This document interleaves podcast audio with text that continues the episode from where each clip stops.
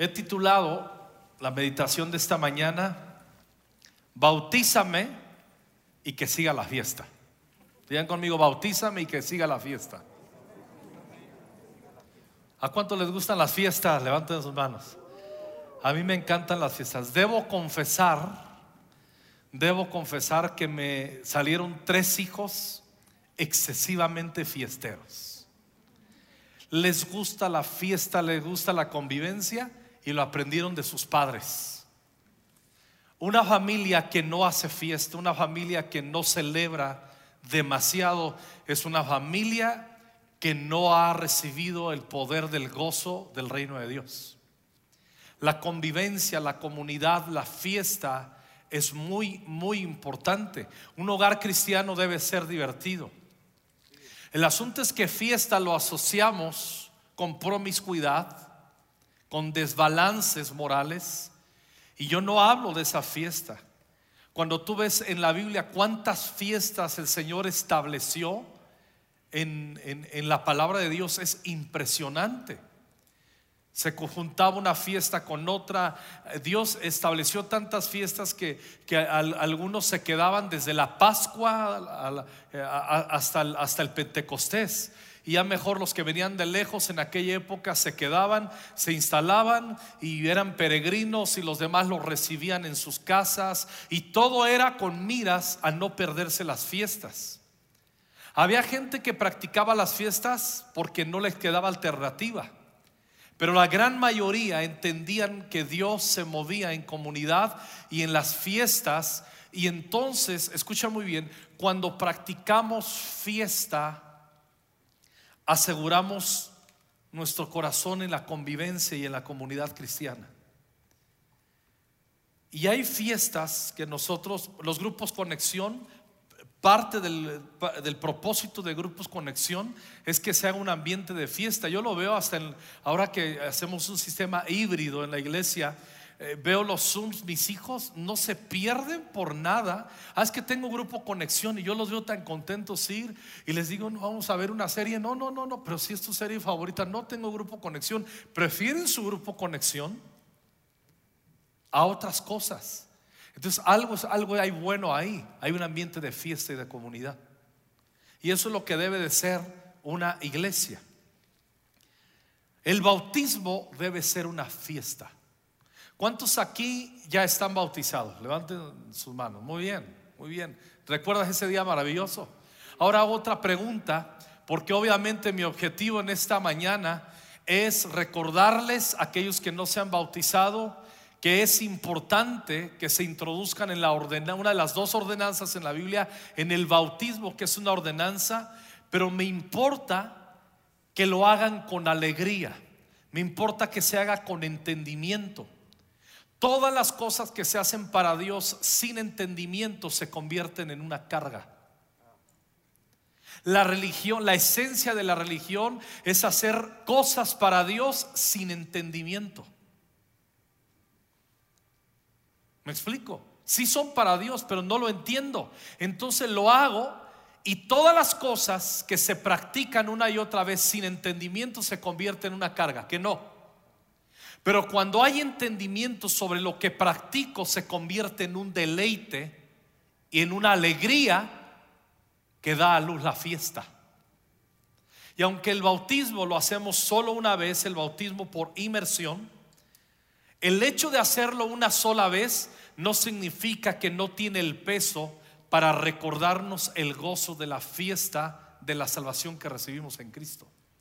Ahora, acompáñenme por favor a Mateo capítulo 3 y vamos a leer los versículos 2 y saltaremos del 7 al 9 de corrido. Dice así, Juan el Bautista vino a predicar y decía, arrepiéntanse de sus pecados y vuelvan a Dios porque el reino del cielo está cerca. Siete. Cuando Juan vio que muchos fariseos y saduceos venían a mirarlo bautizar, los enfrentó. Camada de víboras, exclamó. ¿Quién les advirtió que huyeran de la ira que se acerca? Demuestren con su forma de vivir que se han arrepentido de sus pecados y han vuelto a Dios. No se digan simplemente el uno al otro. Estamos a salvo porque somos descendientes de Abraham. Eso no significa nada. Porque les digo que Dios puede crear hijos de Abraham de estas piedras. El ministerio tanto de Juan el Bautista como Jesús comenzó diciendo, arrepentíos, arrepiéntanse de sus pecados, vuélvanse a Dios porque el reino de los cielos está cerca. Debo admitir con toda sinceridad que por muchos años yo malinterpreté este pasaje. No dudo que allá, aún estando en un tiempo pastoreando, lo manifesté de una manera que no debiera y pido disculpas y perdón por ello. Porque da la idea de que arrepiéntanse, vuélvanse a Dios, porque el reino se está acercando. O sea, Jesús viene con su poder y si no, les va a dar en la torre. Pero la primera venida de Jesús era para salvación y manifestar la gloria, el amor y la vida eterna que están vigentes hasta hoy ese mensaje, el mensaje de la gracia del Evangelio, el mensaje de reconciliación. Lo que está diciendo es arrepiéntanse de sus pecados, vuélvanse a Dios, porque ustedes no quieren perderse por nada un reino perfecto. No quieren por perderse por nada la bendición máxima que pudieran encontrar en sus vidas y la forma de vivir impresionante eh, en la que el reino te hace vivir. Ahora también denunció a los fariseos y saduceos que eran grupos de religiosos en esa época y aún maestros que tenían diferentes doctrinas, algunas en común. Pero cuando llegó Jesús comenzó a cambiarlo todo porque el reino de Dios se había acercado. Y el reino de Dios, dice la escritura, es, es justicia, paz y gozo en el Espíritu Santo. Y venían los fariseos y saduceos, dice el versículo 7, a mirarlo bautizar. No venían a bautizarse, solo venían de fisgones, de mirones y a cavilar en su corazón y seguramente de regreso a casa a criticar lo que hacía Juan el Bautista. Mira cómo se viste. Mira lo que predica, mira la rudeza, mira lo que hace. Y, Juan el Bautista volvió y a ellos que solamente venían a observarle cómo bautizaba y no a bautizarse, les dijo, camada de víboras. Y les hace una pregunta, ¿quién les advirtió que huyeran de la ira que se acerca? Habló de una ira, habló del fuego de Dios. El fuego en la Biblia representa juicio y el fuego representa purificación también. No tengo tiempo de hablar de ello, la mayoría de ustedes lo saben. Representa comunión, purificación, juicio. Y aquí les está diciendo, ¿Quién les enseñó a que huyeran? ¿Quién les echó el pitazo para que cuando va a aparecer el fuego huyan como víboras? Acuérdense, en aquella época, y no es diferente en, esta, en, estos tiempos, antes de sembrar, antes de barbechar, tienen que venir los campesinos, la gente que trabaja la tierra, y deben de poner fuego en caso que hubiera maleza. ¿Y qué hacía? Cuando esa maleza y todo eso que estaba seco ahí estorbaba, estropeaba para, para, para barbechar, ponían el fuego y las serpientes y las víboras huían del fuego. Y él está diciendo, el reino se acerca, es un fuego que purifica para los que se arrepienten y que es juicio para los que no se arrepienten. Y les está diciendo quién les enseñó a huir como víboras del fuego que les puede purificar de la ira venidera también. Entonces, está poniéndolo muy en claro. Los judíos de esa época, y no los judíos, los maestros judíos de esa época, enseñaban a los oyentes a justificarse a sí mismos. Mientras que Juan los instruía a acusarse a sí mismos, a ser honestos de su condición ante Dios, arrepentirse y así eran perdonados. ¿Cómo nos damos cuenta que estamos arrepentidos? ¿Se acuerdan de esos dos hombres que mismo Jesús dice, había dos hombres y los dos estaban ahí y uno decía, te doy gracias Señor porque no soy como los demás, porque diezmo, porque ofrendo y comienza él a, a poner un cuadro de toda su autojusticia. Y luego dice que había otro que decía, sé propicio a mí, pecador. Y Jesús hace una pregunta, ¿quién de los dos regresó justificado? Y obviamente aquel que entendió que era un pecador. Entonces, cuando está diciendo arrepiéntanse porque el reino de Dios se está acercando, lo que está diciendo es, eh, Juan es que les está predicando que se arrepientan porque un reino perfecto estaba ahora al alcance y eran invitados para disfrutar del gran amor del rey, de ese reino y sus invaluables riquezas que solo por ese arrepentimiento tendrían acceso. El arrepentimiento es una bendición. Satanás se ha encargado de hacer creer a las mentes y a las conciencias que el arrepentimiento es malo y vergonzoso. Es una llave impresionante para entrar en la vida del reino de Dios, del gobierno de Dios, de ser discípulos de Jesús. Ellos decían, a Abraham tenemos. Y mismo les dice Jesús, eso no significa nada. Porque a veces eh, lo, que querían enseñar y hoy se, se hace lo mismo es yo puedo ser salvo por mi propia cuenta, con mis prácticas. ¿Alguien, ¿Alguien se acuerda aquí cuando te hablaban de Jesús? Y tú decías, ay, sí, yo sigo a Dios, qué bonito, sí, eh, tienes que buscarlo, sí, yo lo busco. Ah, todos los días antes de irme al trabajo yo le digo, ay, Diosito, ayúdame. ¿Se acuerdan las respuestas tontas que dábamos como esas? Y se acuerdan que hoy tú necesitas entregarle tu vida a Cristo, eh, caminar con Él, arrepentirte de tus pecados y contestábamos cosas como esas. Yo no le hago mal a nadie, yo no he robado, yo no he pecado, yo no, yo no he matado. Yo, y contestábamos cosas creyendo que nuestra vida, de alguna manera moral, nos podría salvar. Pero nadie se puede, nadie podríamos salvarnos por nuestra propia cuenta. No hay salvación en nuestras mejores acciones. Hay salvación en la acción suprema sustitutiva de Cristo en la cruz del Calvario, en lugar tuyo y en lugar mío. Y cuando creemos somos salvos y somos justificados. De eso se trata.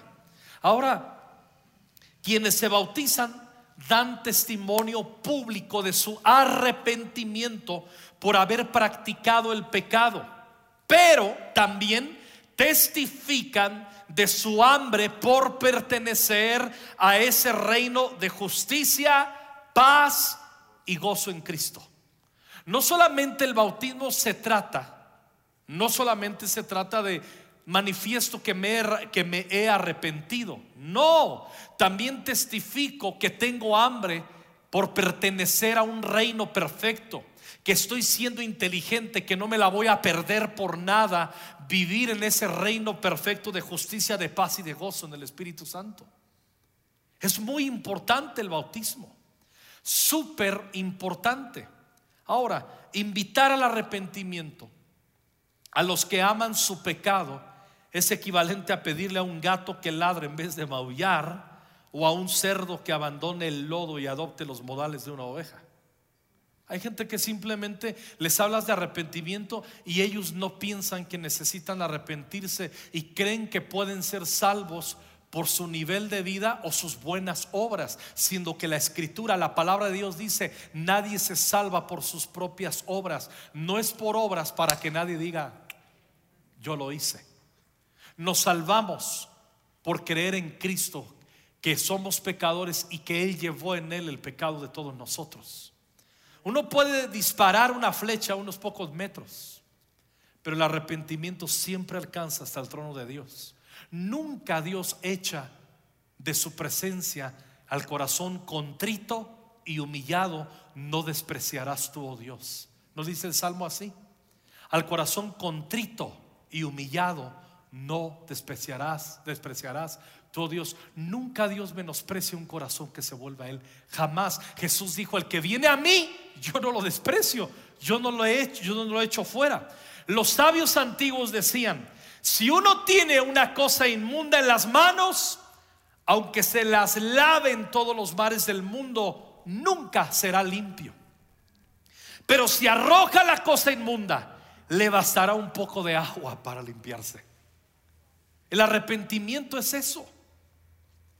Hay mucha gente que quiere guardar esa cosa sucia en sus manos y hacer obras y purificarse con sus obras y todo. No se puede.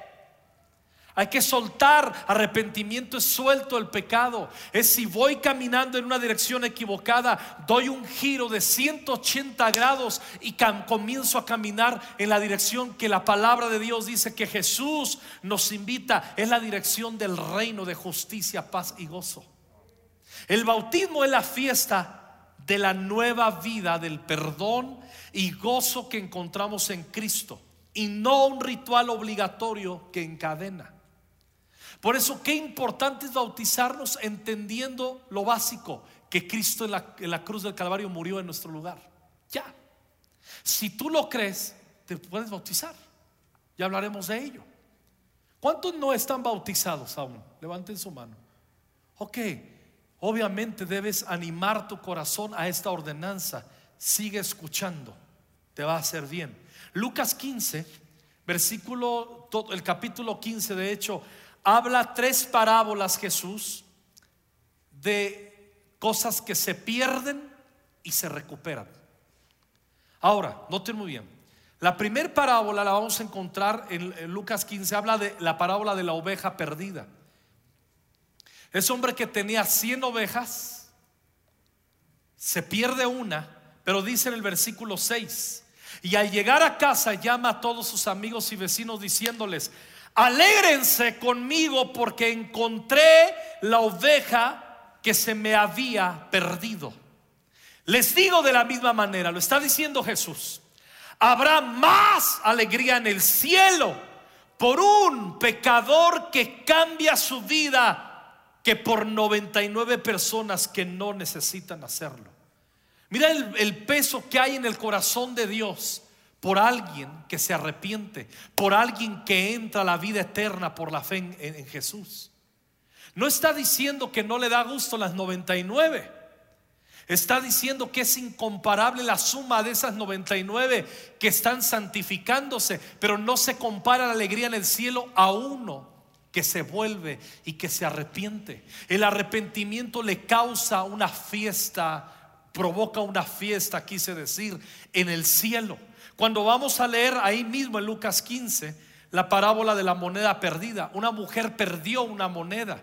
Y dice que cogió lámpara, cogió escoba, barrió por todos lados y gracias a Dios un día la encuentra. Y dice ahí en el versículo 9, cuando la encuentra esa, esa, moneda, llama a sus amigos y vecinos, otra vez llama testigos y les dice, alégrense conmigo porque encontré la moneda que se me había perdido. Les digo que así también se alegran los ángeles de Dios cuando un pecador cambia su vida. Cuando hay arrepentimiento, entramos en el reino de Dios, entramos al gobierno seguro de Dios, al reino de Dios, pero provocamos una fiesta en el cielo. Provocamos una alegría sin precedentes en el cielo. Y luego vamos a ver ahí mismo en Lucas 15 la parábola que nos es a la mayoría familiar. El hijo que se pierde, el hijo que despilfarra la herencia que su padre le otorga, va, vive como perdido, pero un día dice, y volviendo en sí dijo, se arrepiente, regresa a casa del padre y el padre cómo reacciona al regreso del hijo en el versículo 23. Les dice, maten el mejor ternero y prepárenlo. Celebremos y comamos. Digan conmigo, celebremos. Digan conmigo, hagamos fiesta.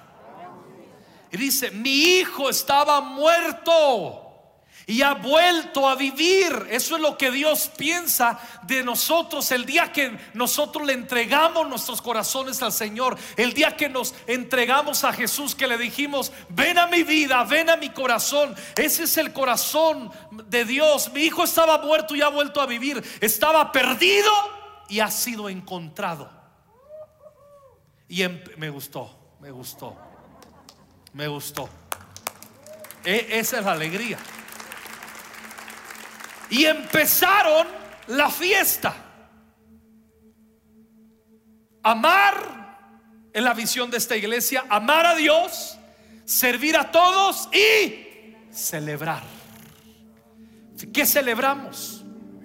La vida, la vida eterna en Cristo, la vida que nos otorga el Señor para servirle día a día, la vida de Misael, la vida de Yosa, la vida del hermano y la hermana que celebramos la vida. Y celebramos también algo, que el día que alguien lo llame el Señor, no estará aquí, pero tiene vida eterna. Es una celebración el reino de Dios. Eh, debe ser una celebración. Aleluya. Empezaron una fiesta. En estos tres ejemplos notamos el regocijo que se provoca en el cielo con los ángeles y en la tierra a causa del arrepentimiento en los corazones. El máximo gozo en el corazón de Dios es cuando un corazón se vuelve a Él. Y la suprema tristeza en el corazón de Dios es cuando alguien repudia la salvación. Por eso la Biblia dice, si escuchas hoy mi voz, no endurezcas tu corazón. Por eso la Biblia dice, hoy es el día de salvación. Ahora escuchen bien, si el cielo se regocija, ya lo vimos, si el cielo se regocija cuando un pecador se arrepiente, el bautismo no es otra cosa que el eco y la continuación de esa fiesta aquí en la tierra. Eso es el bautismo. Por eso hay fiesta cuando nos bautizamos.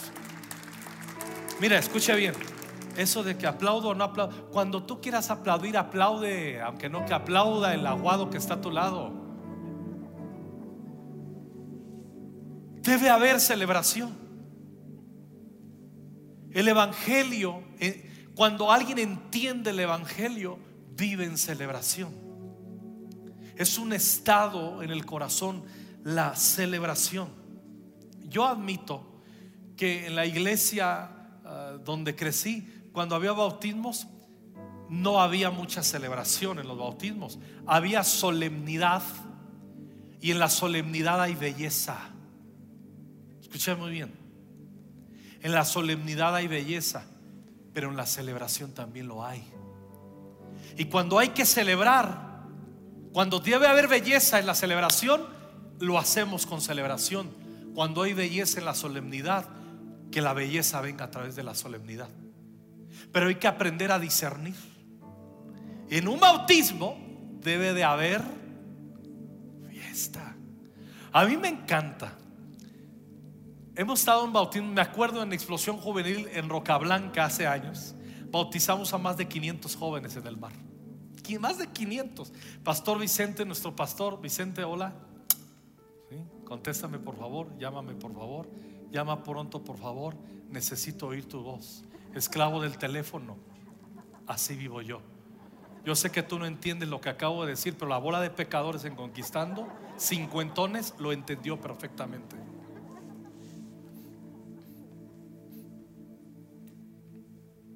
Llama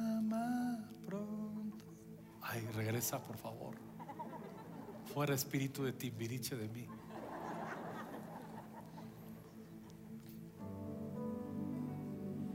Recuerdo que cuando bautizábamos allá en Roca Blanca, recordarás misa, se bautizaban y salían corriendo unos en la playa, gritando, gritando, temblando, bautizados en Espíritu Santo, hablando en lenguas también. Me encanta ver aquí, hay diferentes, me, gusta ver los bautizos. Unos están hablando en lenguas antes de entrar las aguas del bautismo. Unos los bautizan y salen hablando en otras lenguas. Porque es una fiesta espiritual. El bautismo no es un ritualillo chafón. No. Es decir, e, e, es dar, es dar fe pública que hemos entendido que estábamos perdidos y hemos sido encontrados, hemos sido encontrados por la gracia y hemos abrazado esa gracia. Yo recuerdo, uno de mis hijos se bautizó, su momento. Y vimos que se bautizó y obviamente a todos los padres nos encanta saber que nuestros hijos toman la decisión de bautizarse. Y recuerdo que luego que se bautizó, Pasaron unos meses y veíamos algunas actitudes no propias de una mente renovada en Cristo.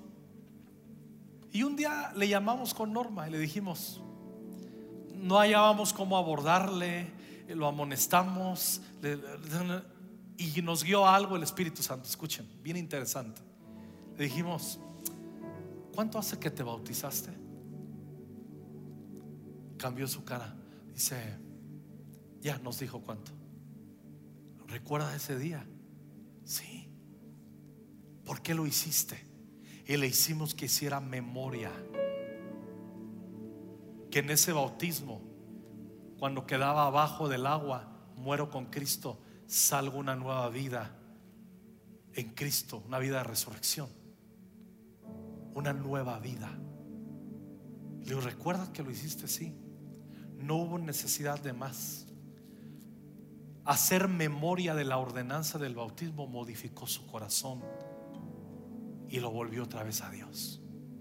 El bautismo no queda en ese ritual santo, en esa ordenanza, y ahí muere.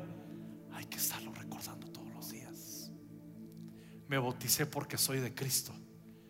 Hay muchos que dicen, ¿cómo, cómo cojo fuerzas para ser un buen discípulo? Piensa en el bautismo. Piensa que con Cristo estás juntamente crucificado. Haz memoria todos los días de tu bautismo. Haz memoria que te bautizaste y haz memoria de por qué te bautizaste. Me bauticé porque admití que Jesús es mi Señor y Salvador. Me bauticé porque quise dar testimonio público que he pecado, que ofendí al Señor, pero que me arrepiento, que quiero ser un discípulo y que por nada del mundo me voy a perder la bendición de entrar a un reino que me da lo que nadie en el mundo me podría dar. El bautismo es un acto de inteligencia. Entonces, ¿cómo agarro fuerzas para el día a día? Pienso en mi bautismo. Hice un compromiso con Jesús. Yo les voy a decir una clave, un, secreto muy íntimo, muy íntimo. Siempre he diezmado y ofrendado. Desde que el Señor me tocó a los 19 años. Bueno, desde los 18 diezmo y ofrendo.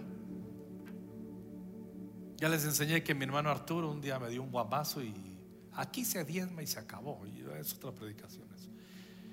No me introduje muy buena doctrina, pero lo hago desde entonces.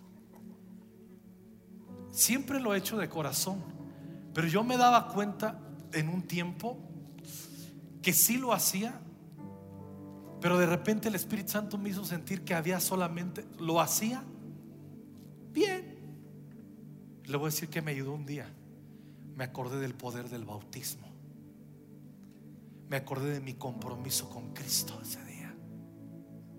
Y eso comenzó a hacer que ardiera mi corazón. El bautismo, si es un acto de identificación de muerte, resurrección con Cristo Jesús, pero pasa algo en ti.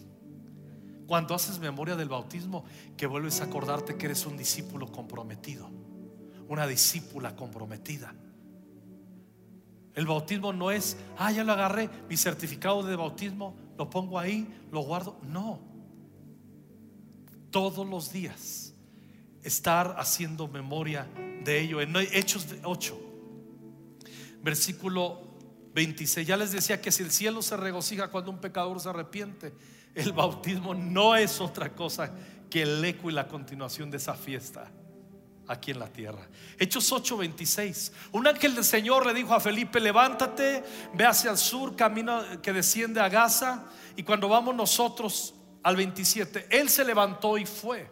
Y había un eunuco etíope, alto oficial de Candace, reina de los etíopes, el cual estaba encargado de sus tesoros que había venido a Jerusalén para adorar regresaba a su país sentado en su carruaje y leía al profeta Isaías.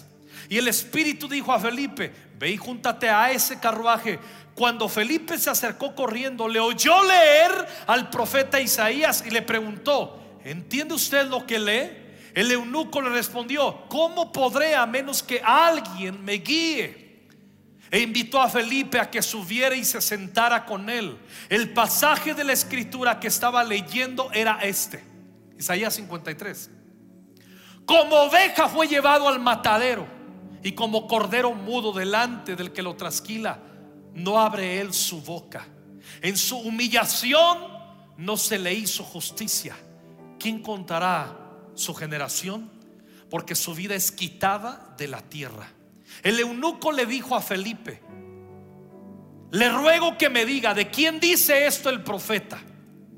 ¿De sí mismo o de algún otro? Entonces Felipe, comenzando con este pasaje de la escritura, le anunció el Evangelio de Jesús. ¿Qué le anunció? El Evangelio. Le explicó que Isaías 53 en ese momento le dijo, mira, esto lo dijo Isaías, tú lo sabes, lo escribió hace 760 años. Eran 800 años por ahí. Para nosotros son 2800 años que se escribió esa profecía. Dice, eso lo escribió el profeta y habló de Jesús, sí, el que recién crucificaron. Estaba hablando Isaías no de él, sino de Jesús, del Mesías que Dios lo llevó al quebranto, a la cruz. Y que todos nosotros nos descarriamos como ovejas, dice Isaías 53. Cada quien se apartó por su camino. Cada quien hizo lo que se le pegó su gana, la vida anárquica. Mas Jehová cargó en él el pecado de todos nosotros. Y todo lo que dice hermoso Isaías 53, que habla del siervo sufriente y Felipe en el versículo 36. Ahora le dio el Evangelio. ¿Qué es el Evangelio? En un minuto. Evangelio es buena nueva. Buena nueva para quién o para qué. Entender que somos pecadores, que no nos podemos salvar por nuestra propia cuenta, que no hay otro nombre en la tierra que nos pueda salvar, solo hay un nombre, ese nombre es Jesús. ¿Cómo nos salvó? Dios se encarnó, vino y sirvió y fue obediente al Padre hasta la muerte y muerte de cruz. Y en la cruz del Calvario, siendo inocente y perfecto, Él cargó en Él el pecado de todos nosotros. Él murió en lugar tuyo y en lugar mío. Entonces, por eso dice la Biblia en Isaías 53, verá el fruto de la aflicción de su alma y quedará satisfecho. ¿Quiénes somos el fruto de la aflicción del alma de Cristo en la cruz? Esta reunión en esta mañana. En cada iglesia local, en todo el mundo, en todos los idiomas, en todos los dialectos, cantar de la cruz, cantarle a Él desde el cielo, desde el trono a la diestra del Padre. El Padre voltea y le dice, ¿ves Jesús? Y Jesús dice, es el fruto de la aflicción de mi alma ver millones que han creído que soy camino, verdad y vida. Y eso es lo que le explicó Felipe al etíope, al eunuco. Y ese mensaje del Evangelio está vivo, es poderoso, está vigente hasta el día de hoy para todo aquel que en él cree. Felipe le dijo, no, en el 36, yendo por el camino llegaron a un lugar donde había agua. Y el eunuco dijo, allí hay agua. ¿qué impide que yo sea bautizado? Y Felipe le dijo, si usted cree con todo su corazón, puede.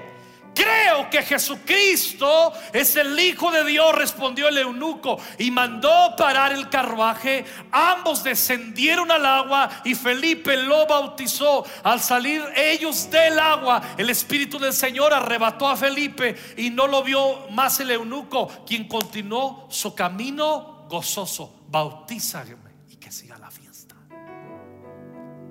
Su camino gozoso es ser discípulo. Bautízame y que siga la fiesta. ¿Cuál es la fiesta? Seguir a Jesús. Ser discípulos, discípulas de Jesús. Si tú no te has bautizado, es importante que lo hagas. No como un ritual eh, sin entendimiento. Es con comprensión. ¿Cuántas chicas aquí solteras hay? Levanten la mano. Imagínate que llega un muchacho, aquel que querías, te ladró el perro que querías que te ladrara y te ahora llegó a morderte. y llega y te dice, hey, chica, pues estoy ilusionado contigo, creo que estoy enamorado, quiero que seas mi novia y en su momento te anuncio. Esto va a tal grado que quiero que seas mi esposa. Hasta las muchachas ahorita, ay, basta. Tranquila. Entonces, ¿qué sucede? Y te ilusionas tú y dices, pues este es el que quería que me mordiera, aleluya. Ni Dios lo quiera, ojalá. Y ya.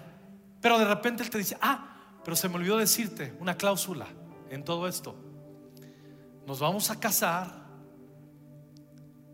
pero yo me voy a quedar viviendo con mi mamá. No quiero que nadie se entere de nuestra relación. Vamos a tener cinco hijos y te voy a ir a visitar solamente una vez a la semana. Espérame, ¿quieres una concubina o quieres una esposa? Si me explico? Entonces el bautismo es decirle, Señor, no te niego. Tú me dijiste salvación, el pacto por la sangre de Cristo para salvarme, yo en el bautismo acepto. Pon tu mano, pon tu dedo, Señor.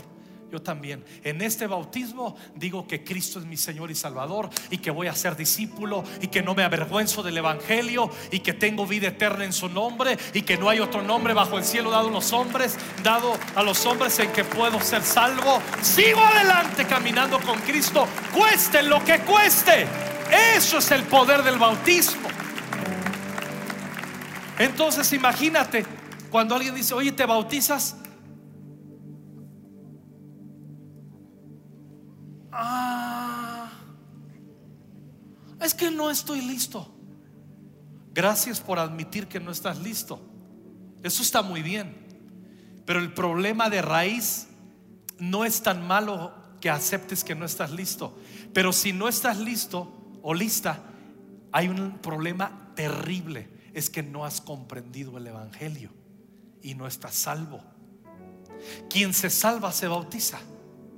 Por eso, cuando comprendió el Evangelio, este hombre, el etíope, el, funcionario, el secretario de Hacienda de Etiopía, dice, aquí hay agua, ¿de dónde agarró ese rollo? Porque él sabía que habían, se habían convertido tres mil en el derramamiento del Espíritu Santo, cuando explicó el apóstol Pedro con los apóstoles eh, que Dios derramaría su Espíritu, creyeron tres mil y se bautizaron. Entonces era normal. Eh, cuando se bautizaron esos tres mil y luego otros cuantos decían, hey, hey, queremos nosotros decir, vamos a seguir a Jesús, vamos a seguir a Jesús. ¿Tú te imaginas el shock que recibían los fariseos, los saduceos, de tanta gente diciendo, nos bautizamos, vamos a caminar con Jesús? No es cualquier cosa. Es no avergonzarse del Evangelio, es haber entendido el Evangelio. Quiero pedirles a quienes están bautizados, haz memoria del poder de tu bautismo. Y que se avive el fuego en tu corazón de ese compromiso de ser un discípulo, una discípula.